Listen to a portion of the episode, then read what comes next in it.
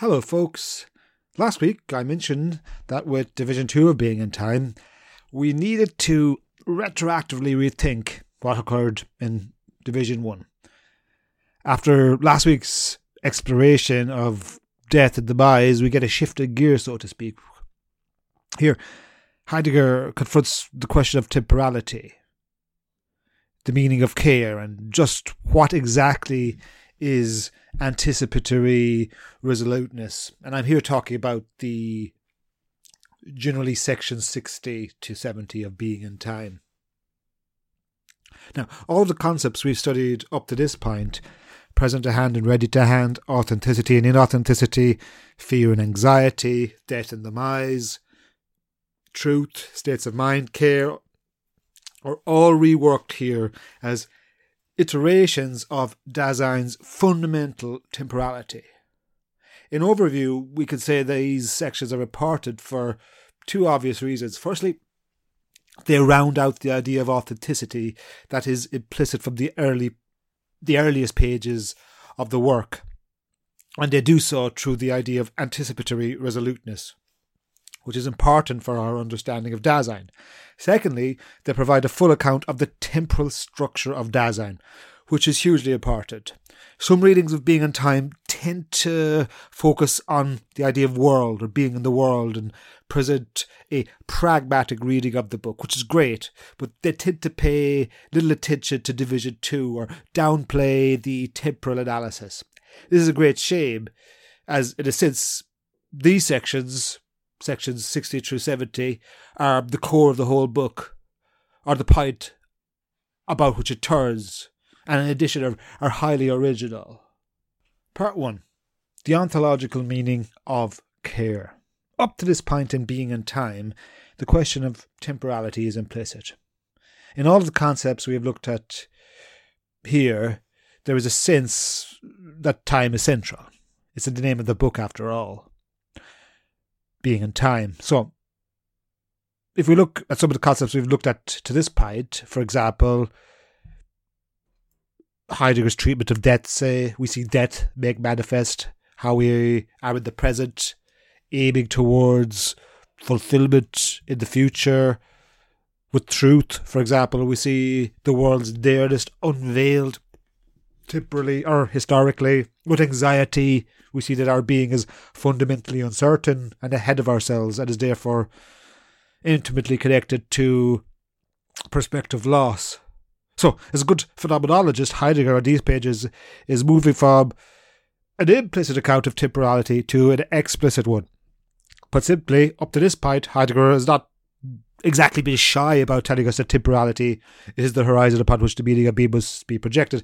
But here, for the first time, we're getting into the weeds, so to speak. He's starting to go into more detail about what exactly is the temporal structure of Dasein. The title of part three of Division 2 uh, is Dasein's authentic potentiality for being a whole and temporality as the ontological meaning of care. This title itself indicates how Heidegger is moving from the analyses of being towards that, which understood Dasein as a whole towards an explicit account of temporality as the structure of that whole. We need to be careful with the term whole, though. In a conventional sense, whole can mean plenitude, full, completed. And in a way, though, for Heidegger, Heidegger is saying that the whole of Dasein, from birth to death, is not whole. Well, it's whole in the sense that it's it dies, and its whole is in some sense incomplete, since it's only the whole when it is no longer. Now, the first thing Heidegger needs to do is draw together the different strands that he's been discussing in the previous sections. So, firstly, he needs to connect being towards death, in which Dasein can be a whole, with resoluteness, in which Dasein can authentically act in a concrete situation prospectively with its possibilities in view and is thus not a whole. So there's a bit of a contradiction here to be resolved, and the way he does it is quite clever. Heidegger needs to bring these things together, otherwise, Dasein's wholeness is unrelated to authentic action and, vice versa. The name for the bringing together is anticipatory resoluteness. Dasein is the being that as a whole cannot be in itself. That is, it cannot be wholly itself until death, at which it no longer is. In the interim, Dasein is its possibilities. Temporality constitutes the totality of life from birth to death, where that wholeness is always at issue. And I have a wholeness in, say, inverted commas there. We need to be sort of tentative around that term. If we take way back to the opening pages of Being and Time, we know Dasein is the being for whom its own being is an issue or at stake. Now, after all we have learned, we can see that the meaning of being is only explicable in terms of the question of time. Being is time, or perhaps more accurately, being is intelligible only as time. Now, to get to this point, to the point where time is the meaning of our existence, we still need to be, as Heidegger himself says, guided by, and I'm quoting Heidegger here, in a full and constant manner Dasein's existential constitution as we have exhibited up to now. In other words, we need to look at anticipation and resoluteness through the existential and ontological structure of Dasein as set out in concrete experiences of Dasein. And that by following these analyses through, we will come back to the ontological structures themselves, the structure of life, really. Uh, hopefully, with greater clarity. This is, then, a classic example of the hermeneutic circularity that characterizes the whole inquiry. In addition, Heidegger also turns to a concept that he has not mentioned for quite a while in these sections, and that is the notion of the self. This is an interesting moment because, as we know, Heidegger has been reluctant to use the term self, well, due mainly because of the metaphysical baggage attached to the term. The reason it's returning now, we can surmise, is because we've done all the conceptual legwork when outlining the existential structure of Dasein to the degree that we can understand Dasein as a self. Still, Heidegger is very cautious with the term self. He says the self is not based on, and I quote him here, uh, a substantiality of a substance. It's an odd phrase that. Similarly, he says that the self that emerges will be, and I quote him here again, neither substance nor subject. In other words, what he's driving at here is that we cannot understand the self as a thing. It's not there in terms of thinghood. Rather, we need to understand the self as a form of what Heidegger calls self subsistence, whose being is, as he says again, conceived as care. By subsistence, Heidegger means that what the self is as Dasein is only conceivable in terms of whatever activities it engages to maintain itself across the span of its life.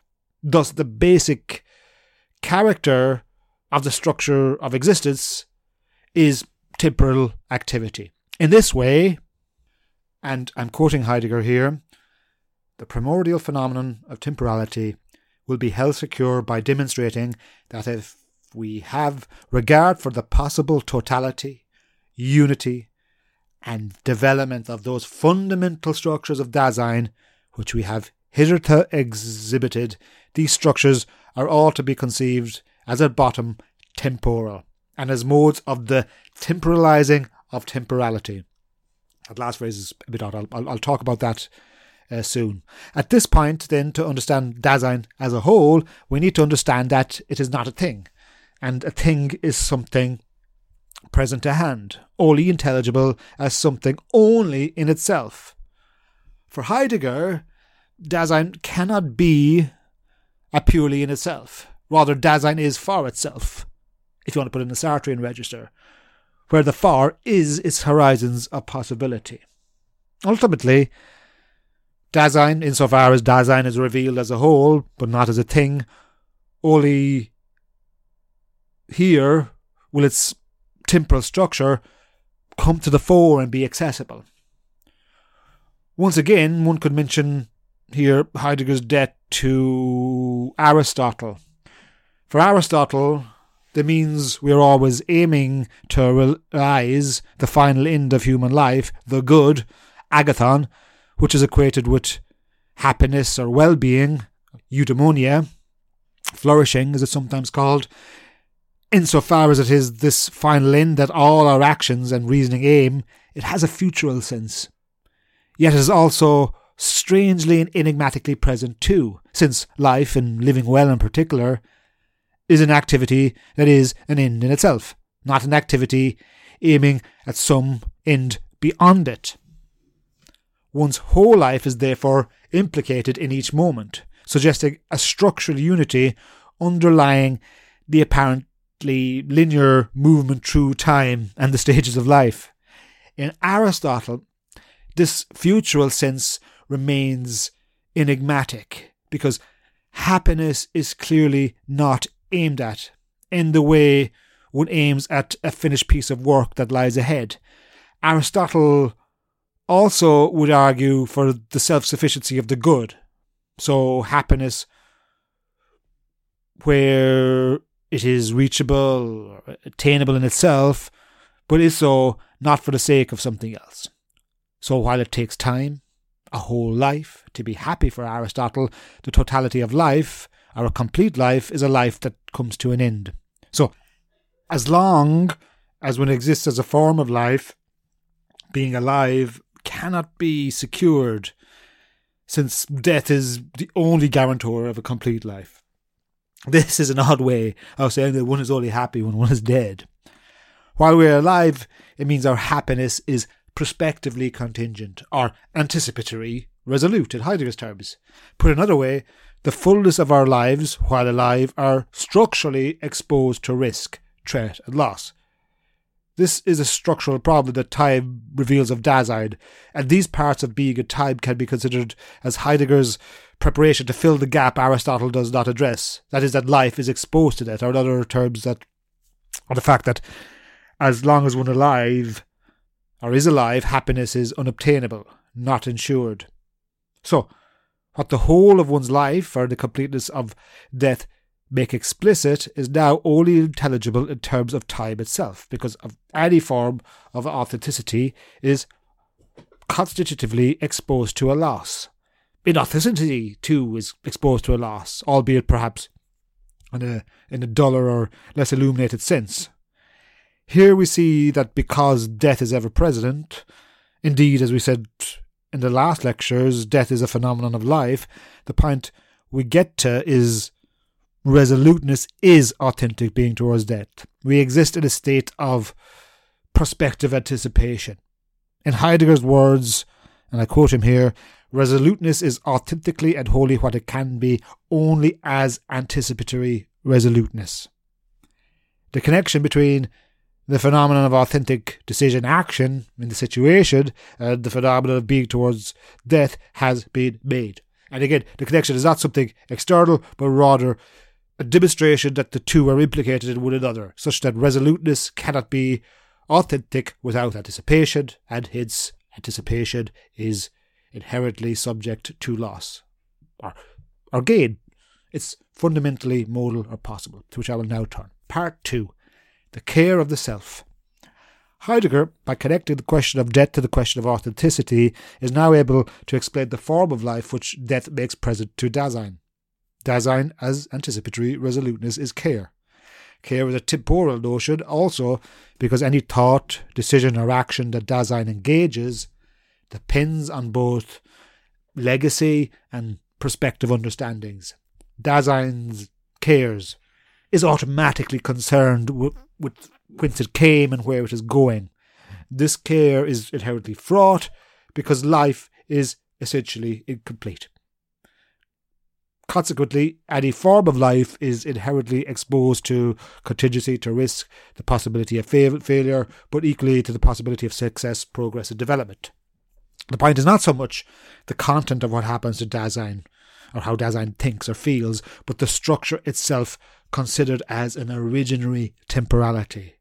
Dasein is a modal being that is the possibility of success and failure of the activities we carry out over time and hence Dasein is intelligible only as time, or fundamentally as time. Thus, any form of self or belief or intention or deepest values depends on a certain contingency. Such an emphasis on contingency might seem a type of relativism, where a relativist might say all values are contingent or all values are equally good, but the point is deeper than that. For Heidegger, the those things which are valuable, the things which make life meaningful or matter, are only considered comprehensible as valuable because they are inherently vulnerable, precarious.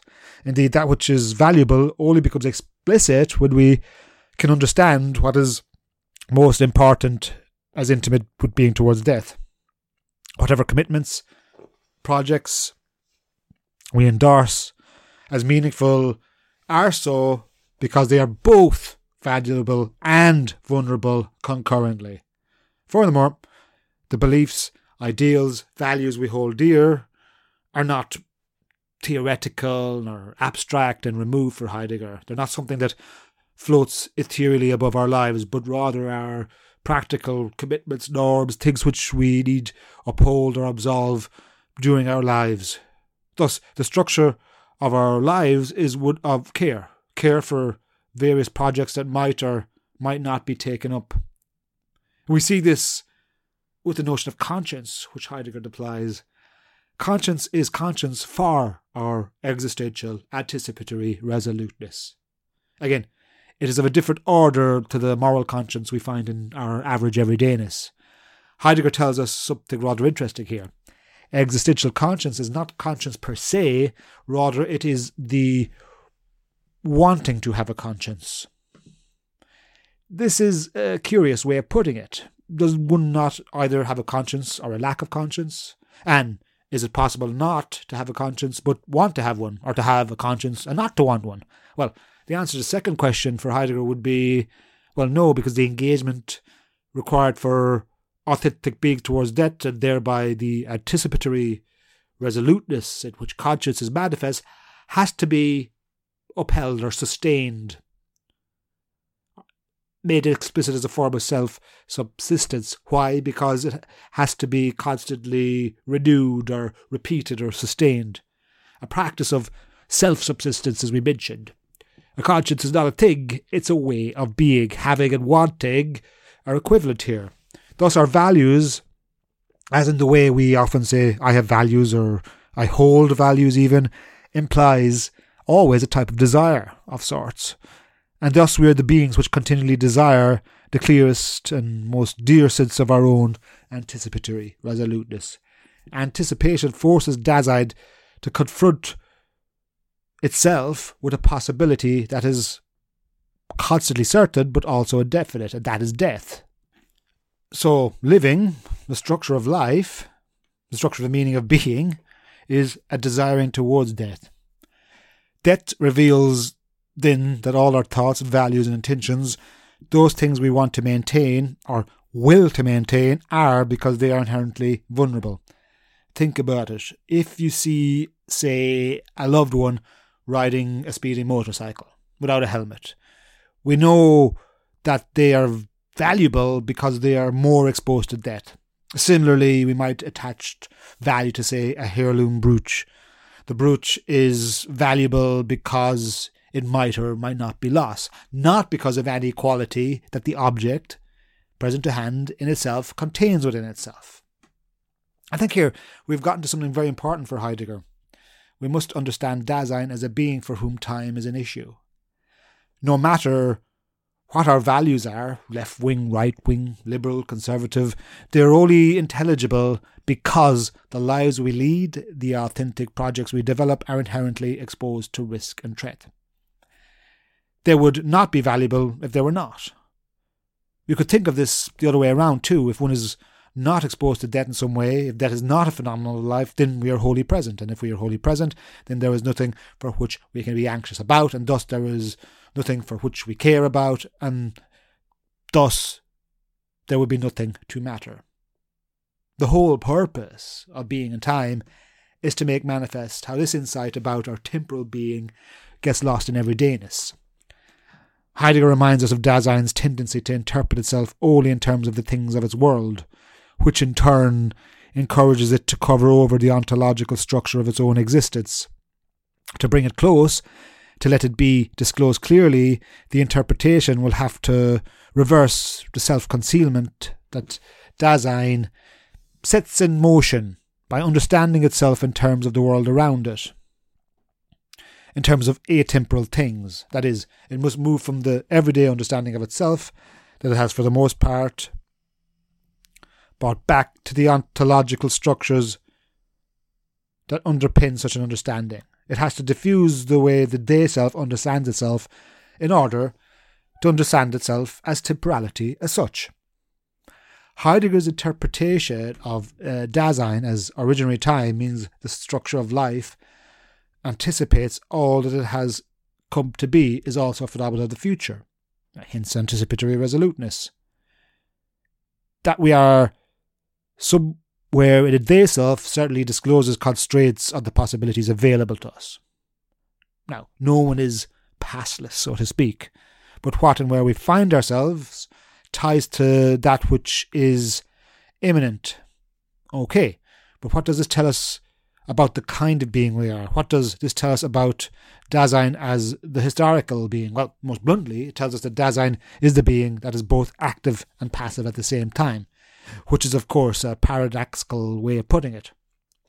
Dasein is passive insofar as it is thrown into a world and is the recipient of all kinds of norms, traditions, and commitments which constitute it. But because Dasein is formed as anticipatory resoluteness, Dasein is equally the being which cannot but actively care for, commit to the life it leads as it tries to transform its historical situation. In fact, Dasein is all of these things at once. It is the past, the present, and the future. Pursuing the problem as Dasein as an active and passive being, Heidegger returns to the idea of care, which is the ontological structure of Dasein. Care is articulated into three elements ahead of itself, being already in, and being alongside. That roughly correspond to future, past, and present, respectively. But if Dasein is to be a whole, then care itself must be a whole. This means, first of all, that the three elements are not initially separate and then joined together, say afterwards. Instead, they must form an original unity in spite of being articulated or, or expressed in these terms. In turn, this means that the three dimensions of time must themselves be articulated as a unity. We meet here one of the key themes in being and time, particularly of the later chapters, and is the necessity that time be presented as a unity. Heidegger is pretty decisive on this point, proposing that Dasein can only exist as this kind of unity as long as and I quote, It is itself this being in its essential possibilities, that in each case I am this entity. I think there are a couple of things going on here. First, Heidegger is ruling out any sense the self somehow exists behind or beneath this unity, as a subject might be thought to lie behind its acts. In more familiar terms, consciousness is not something added to a subject and is not an act a subject performs, as if the subject were still there when not performing. Rather, as the basic idea of intentionality in phenomenology states, to be a subject is to be conscious, and to be conscious is already to be conscious of something. Putting this back into Heideggerese, Dasein is nothing apart from its actual existence, and therefore, if it exists as a unity, it must be manifest in its actual existence. This brings us to the second point, which is that Dasein can only be itself as a unity if it avoids being drawn into the impersonal existence of the they self. Authenticity achieved in and through anticipatory resoluteness, or thought about in that way, will therefore be the way the unity of Dasein's existence completes itself as time. A rather awkward way of putting this, which Heidegger uses in a number of parts of these sections is the temporalization of, temp- of time or the temporalization of temporality, by which he means to understand time in terms of time, not say in terms of objects or world or time thinking itself. Part 3 The meaning of time is care. To understand what Heidegger means when he discusses the meaning of time as care, we need to understand what he means by meaning. Now, from the start, we have said that the question of meaning is key the meaning of being is what unites the whole book, and now we discover that the meaning of being is time. We must be careful. For Heidegger, time is not a thing. It is not something that can be picked up like a stone or a pebble or a pen. Rather, when talking about the meaning of time, Heidegger is referring to the structure or form of the relations that give consistency to what is disclosed to Dasein. As such, he is referring to the order of Dasein. If we understand order in its fullest sense as that which is primordial, the prime order or the beginning of relations from which assignations of roles, tasks, and commitments can take hold. In the case of the understanding of being, this will be time. That is, temporal relations are the way being has structure and consistency, and we cannot speak of being without relying on such relations. This brings us back to the phenomenological structures of intentionality. Dasein is a being that is an in order to, or an inherently relational being. Because it is relational, Dasein is always in a state of anticipation or is always ahead of itself, already in and alongside things. That Dasein is means care. Care, as we know, emerges because we are the beings who die, or we are inherently contingent, and that is the source of all our value. But more deeply, we are the being who cares within a specific temporal order. This is why Heidegger sets out the temporal structure of care, the threefold structure of ahead of itself, already in, alongside things, becomes the future, past, and present. Heidegger is at pains, though, to emphasize that we must not get sidetracked by our everyday understanding of future, past, and present. Our everyday sense of the future is rather derived from the primordial ontological fact of Dasein's being ahead of itself, not the other way around. Importantly, the future, understood ontologically, has priority. This is to say, Dasein is potentiality for being. And everything follows from this. Specifically, that Dasein is already in its world and involvements, and that Dasein finds itself alongside things in this world. Heidegger writes, and I quote, The character of having been arises from the future, and in such a way that the future which has been or better, which is in the process of having been, releases itself from the present. This phenomenon has the unity of a future which makes present in the process of having been. We designate it as temporality. The present coming from a future which is in the process of having been. If this is confusing, it may help to remember that Dasein is characterized as potentiality for being. Going back to classical Greek philosophy, Aristotle again, the concepts potentiality and actuality are at play here. The idea of a potentiality thereby introduces the future, but in a way that is rooted in the past, since the future, in the process of actualization, must already have been a past potentiality. As ever, though Heidegger will insist that such terms are understood ontologically. This means that the ahead, the before, and the already alongside are not to be understood in the usual way we think of the future, the past, and the present. That is, they do not indicate what is earlier and what is later, and so on. Such an orthodox account of time as a line, as what can be measured by clocks, would leave us with an ontic interpretation of Dasein. The head, the having been, and the already alongside do not indicate parts of time, but rather fit together as the formal structure of the way that Dasein exists as temporal. Thus, what Heidegger has tried to disclose is Dasein as a form of life, or, if you like, a form of temporal life. But what form of life does, does Dasein take? What form of temporal life is Heidegger referring to? Well, our form of life is what Heidegger calls ecstatic temporality. Ecstatic temporality is another word for the original temporality that is the structure of the being of Dasein, and in a rather radical implication, because being is disclosed through Dasein, also it is the structure of being itself.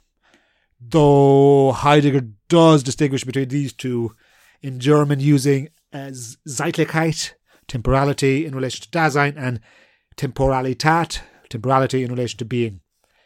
Uh, ecstasis, which is a Greek word and it literally means standing outside of itself, the English word ecstasy here is a derivative, here indicates that each aspect of temporality is dynamic and not simply a part or a dimension. Again, ecstatic temporality is not like a thing, which has fixed boundaries and coincides with itself, but is always already beyond and outside of itself. As Heidegger writes a little further on, I'm here talking about section, section 65 of Being and Time, if you're interested. Heidegger writes, Temporality is the primordial outside of itself, in and for itself. It is fundamental then that each of the three ecstases belongs so essentially with the others that they form a whole. Temporal ecstasis is expressed almost in a poetic way for Heidegger, and Heidegger's really pushing the limitations of language here.